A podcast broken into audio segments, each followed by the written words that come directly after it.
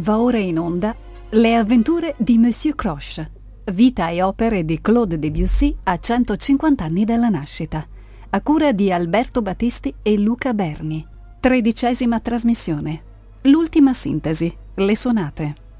Il ciclo Le avventure di Monsieur Croche va in onda con il sostegno di Banca Cassa Risparmio Firenze.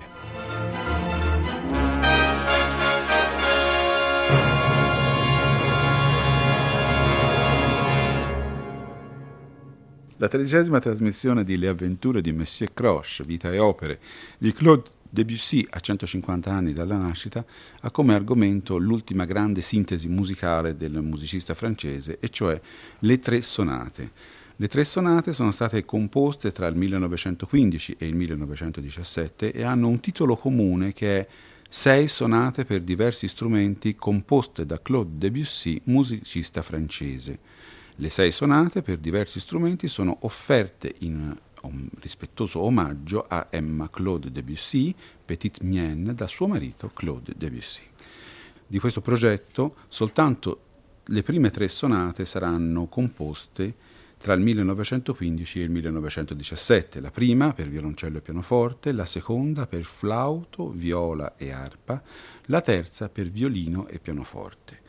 Tre sonate rimangono allo stadio di progetto, la quarta avrebbe dovuto avere come organico oboe, corno e clavicembalo, la quinta tromba, clarinetto, fagotto e pianoforte. E per la sesta sonata Debussy aveva immaginato un titolo in forma di concerto dove si trovano riunite le sonorità dei diversi strumenti con in più il grazioso concorso del contrabbasso. Quindi si tratta di un eh, ciclo di sonate incompiuto e interrotto dalla morte del compositore nel 1918 dopo la composizione della terza sonata, cioè di quella per violino e pianoforte. Il progetto di scrivere queste sonate fu incoraggiato dall'editore, da Jacques Durand, e la Prima Guerra Mondiale ha come elemento catalitico per le, tre, le prime tre sonate l'idea di eh, tornare a degli istinti nazionalistici musicali di Claude de France sotto i nomi di Couperin e di Rameau. Infatti sono proprio i conservaillot eh, di, di Couperin probabilmente uno dei punti di riferimento di Debussy. Ricordiamo che proprio in quel momento, negli anni precedenti e in quelli immediatamente successivi, alla morte di Debussy nel 1918 era in corso in Francia una grande riscoperta della musica barocca eh, tra 600 e 700 ed erano in corso importanti edizioni come per esempio quella curata eh, da Camille Saint-Saëns delle opere di, di Rameau. Eh, le pièce de clavecin concert anche di, dello stesso Rameau sono un altro dei punti di riferimento. Leggiamo da una lettera al direttore d'orchestra italiano di Bernardino Molinari come Debussy intendeva la poetica di queste sonate, di questa eh, finale visione astratta del, del, suo mondo musicale. Quanta bellezza c'è nella musica toute seule, quella che non è un partito preso, una ricerca per stupire i sedicenti dilettanti la quantità di emozione che contiene è introvabile in qualsiasi altra arte. Questa potenza della mise en place armonica, che si capisce così poco, visto che siamo ancora fermi alle progressioni e sono, e sono rari coloro a cui è sufficiente la bellezza del suono, ho terminato insomma 12 studi per pianoforte una sonata per violoncello e pianoforte, un'altra sonata per flauto, viola e arpa, nella forma antica, così leggera, nell'originale francese è souple, senza la magniloquenza delle sonate moderne, e ce ne saranno sei con combinazioni diverse, l'ultima rimarrà le sonorità, riunirà le sonorità impiegate nelle altre. Per molta gente questo non avrà l'importanza di un tram lyrique, ma mi è sembrato che questo avrebbe potuto servire meglio la musica. E in effetti il segnale lanciato da Debussy con queste sonate che rivendicano orgogliosamente un'appartenenza francese e che riportano l'attenzione a quella musica pura, a quella musica toute seule, come dice nella lettera a Bernardino Molinari, che puntano tutta la loro attenzione su un ritrovato interesse monotematico fondamentalmente, quindi sono suonate davvero nello spirito barocco, ma senza accenni di citazionismo, di eh, exercice alla manière de, di quel neoclassicismo che invece avrebbe cominciato a dilagare nell'Europa musicale dopo la morte di Debussy, a partire dal 1920 all'incirca, dal gesto eh, sorprendente di uno Stravinsky che nel 1920 si metteva a rifare la musica di Pergolesi e che apriva la strada a un'infinità di concerti grossi, di scarlattiane, di tartiniane, di eh, omaggi a, a una eleganza francese che però qui è letteralmente distillata in una sostanza musicale nuovissima che ha dentro di sé però ancora come un ultimo sguardo affettuoso, un'ultima carezza, quel mondo delle fête galante non più citato, non più eh, raccontato, non più illustrato come avveniva nel, nel giovane Debussy, ma sognato, sognato come riferimento eh, di un éternel retour di un autore che da lì nasce, che fondamentalmente là ritorna nel suo ultimo gesto artistico. Ascoltiamo ora la prima di queste sonate, la sonata per violoncello e pianoforte, nella storica interpretazione di Mrs. Rostropovich con Benjamin Britten al pianoforte, esecuzione che forse non coglie esattamente lo spirito di Debussy, ma che rimane toccante e vera come sempre accade tra, nell'incontro tra due grandissimi musicisti e i cui movimenti sono prologo, serenata e finale. Ascoltiamo.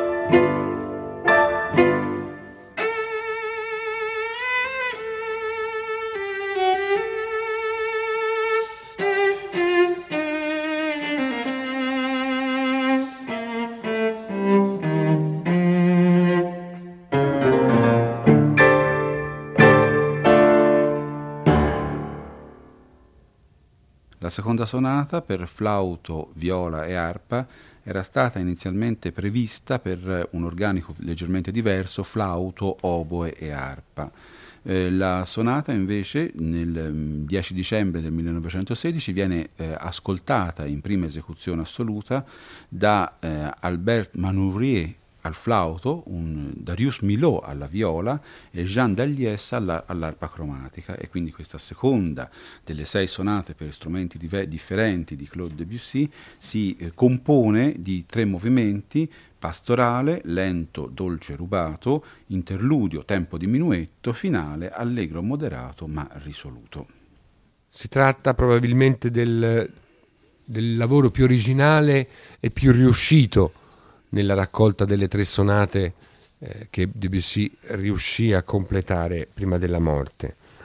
E qui ancora l'eco forse di qualche verso di Stéphane Mallarmé a Debussy così familiari fin dalla giovinezza, in particolare di Saint. Vi leggo nella traduzione nello strombo che accoglie il vecchio sandalo che si sdora della sua viola scintillante, un tempo con flauto e mandola, sta la santa pallida. La, l'accoppiamento di viola, di flauto, di questa mandola che potrebbe essere evocata dal pizzicato dell'arpa, sembra davvero essere un, un, un, una scintilla che può avere creato questa sonate en trio, come la chiamava Debussy, riferendosi proprio al, ai, ai tri, alle sonate a tre, per essere più precisi, del, della civiltà musicale barocca. L'ascoltiamo ora nell'interpretazione di Jean-Pierre Rampal al flauto, Lili Laskin all'arpa e Pierre Paquier alla viola, un'interpretazione giustamente storica e di riferimento. I movimenti sono pastorale, interludio, finale.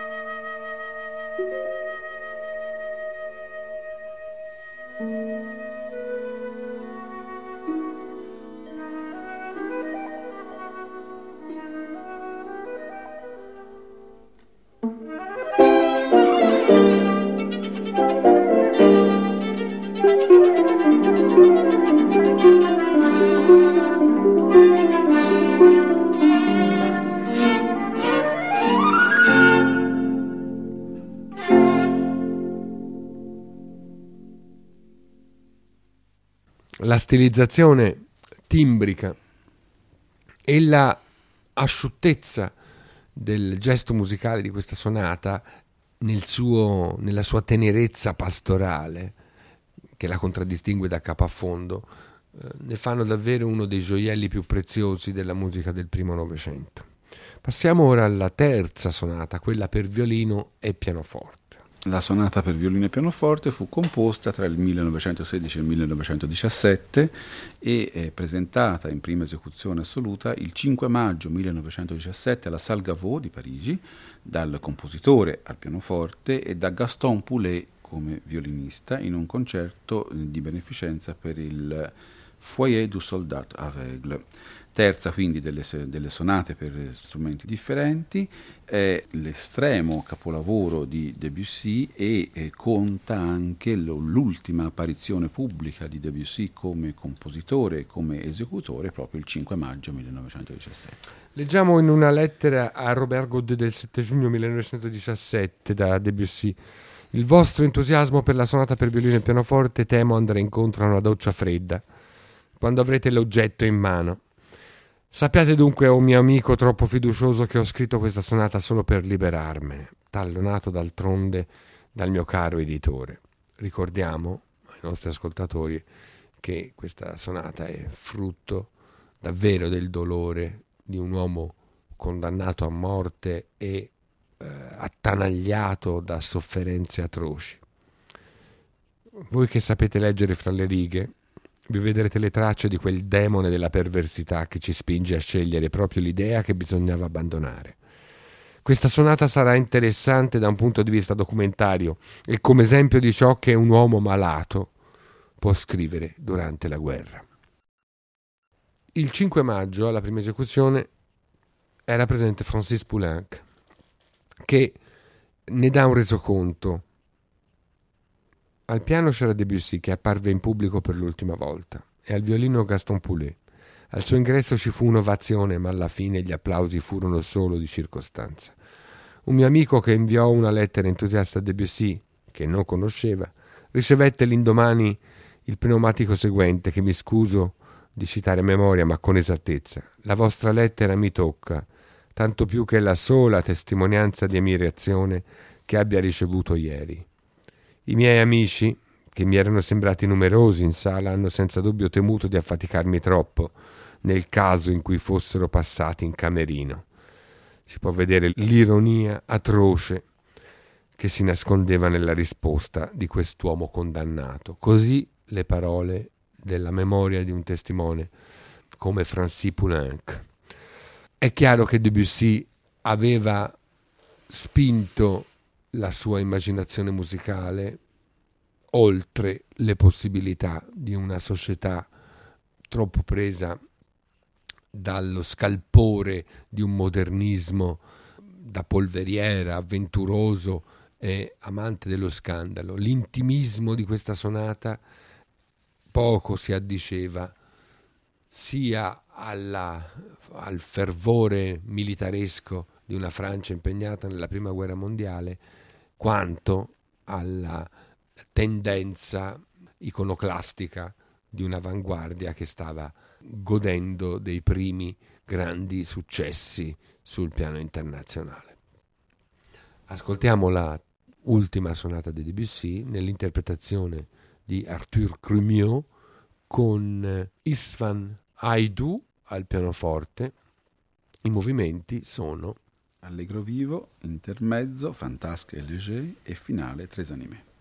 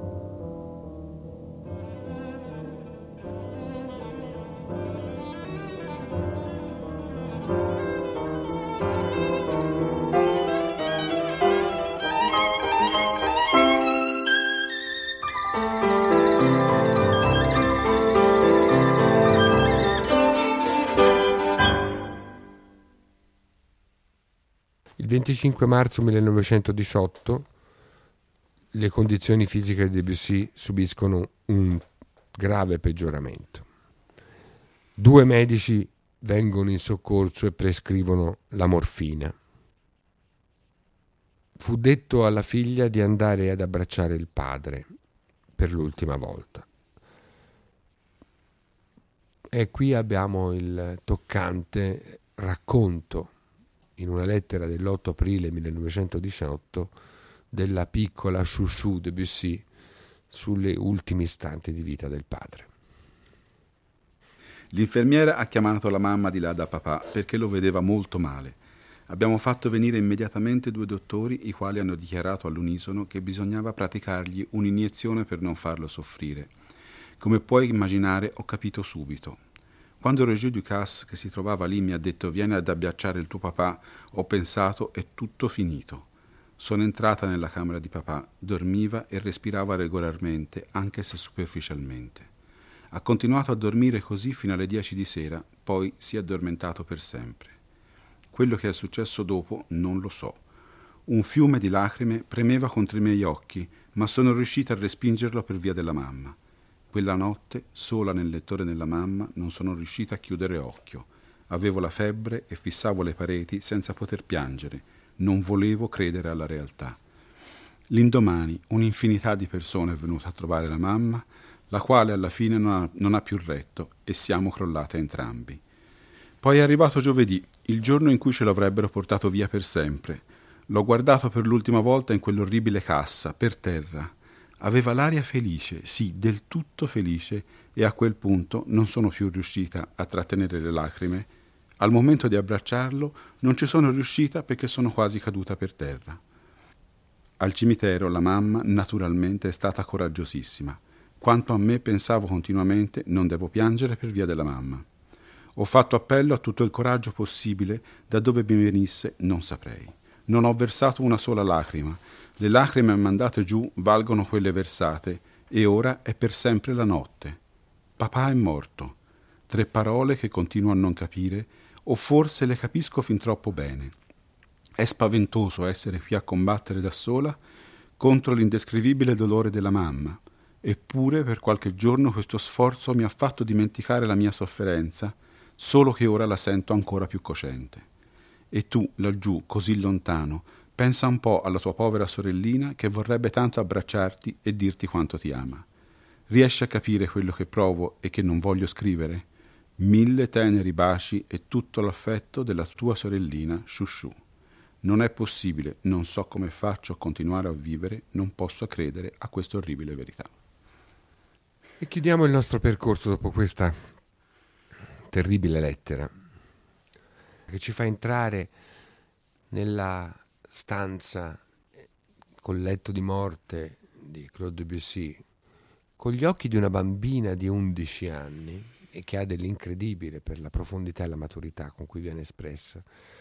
Passiamo a quello che era stato uno dei tanti compagni di avventura e di strada di Claude Debussy, anche se per breve tempo e per un'unica impresa, Le Martyr de Saint-Sébastien che abbiamo ricordato in una trasmissione precedente, è Gabriele D'Annunzio e così ricorda il suo Claude de France nelle faville del Maglio, una pagina particolarmente toccante. Egli è morto.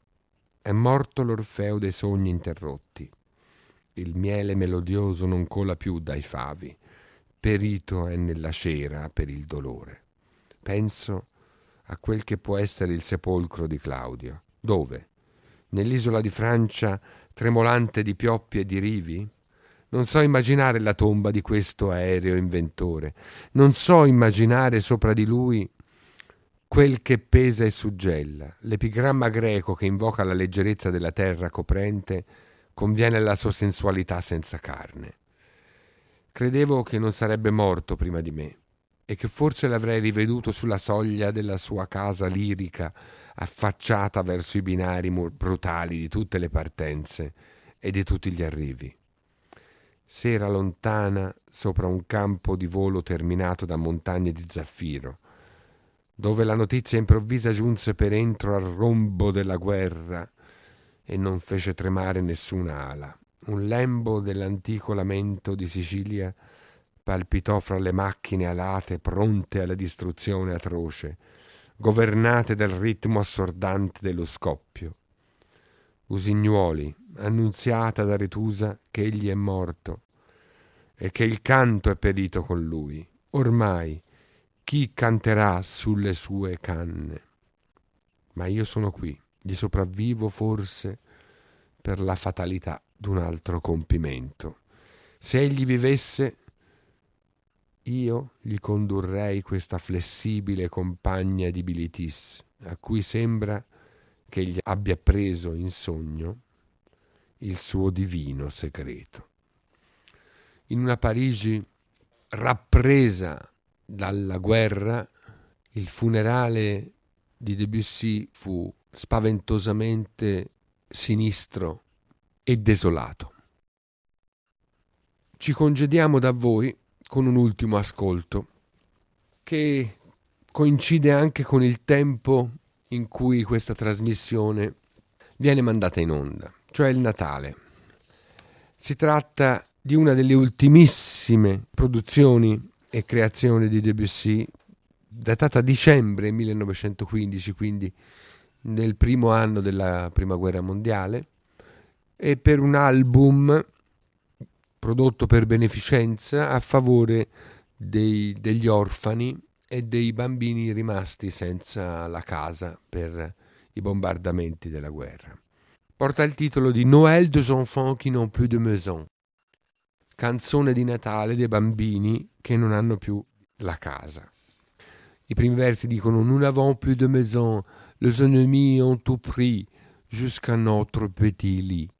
Ils ont brûlé l'école, et notre maître aussi. Ils ont brûlé l'église, et Monsieur Jésus-Christ. E le vieux pauvre chi n'a pas pu s'en aller.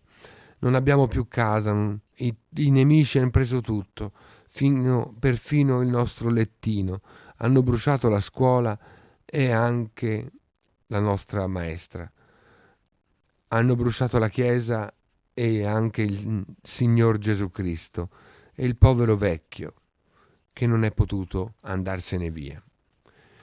Su questa infantile espressione di dolore che avrebbe poi suggerito forse a Puccini quel sogno di povertà che è eh, intonato dalla frugola nel tabarro, creato dal compositore lucchese due anni dopo e certamente eh, consapevole di quello che Debussy aveva pubblicato eh, poco prima in quest'album, noi vi auguriamo buon Natale e rimandiamo proprio alla musica di Debussy un pensiero per il Natale di coloro che soffrono, di coloro che hanno più bisogno, in un'epoca che come quel 1915, senza lo strazio naturalmente della guerra, però è un'epoca di, di difficoltà, di durezza, di sofferenza per tanti, per troppi, e l'augurio che tutti noi di Rete Toscana Classica facciamo perché il prossimo anno sia un anno di maggiore felicità e di maggiore levità per, per tutti noi e per tutti voi. Alberto Battisti e Luca Berni vi ringraziano per la vostra eh, appassionata e fedele vicinanza a, durante questo lungo percorso che ci ha portato sulle tracce del padre della musica moderna, di questo grande protagonista, nel quale sboccia la meravigliosa pianta dai tanti fiori diversi, dalle tante ramificazioni, anche contraddittoria, del Novecento musicale, e ringraziamo di cuore i tecnici di Rete Toscana Classica che ci hanno permesso di realizzare questo complesso ritratto, in primo luogo Gianluigi Campanale, Martina Campanale, Valentina Marchi e a tutti voi un carissimo, carissimo saluto con i nostri, ripeto, migliori auguri di buone feste e di un felicissimo 2013.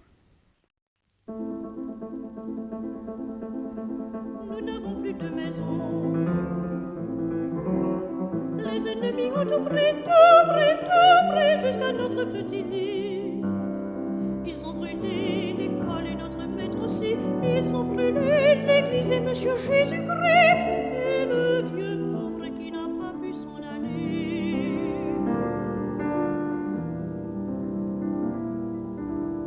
Nous n'avons plus de maison. Les ennemis ont tout pris, tout pris, tout pris, jusqu'à notre petit lit sûr, papa est à la guerre, pauvre maman est morte. Avant d'avoir vu tout ça, qu'est-ce que l'on va faire? Noël, petit Noël, n'allez pas chez eux, n'allez plus jamais chez eux, laissez-les Mangez les enfants de France, les petits pêches, les petits cerfs et les petits polonais aussi. Si nous en Domino,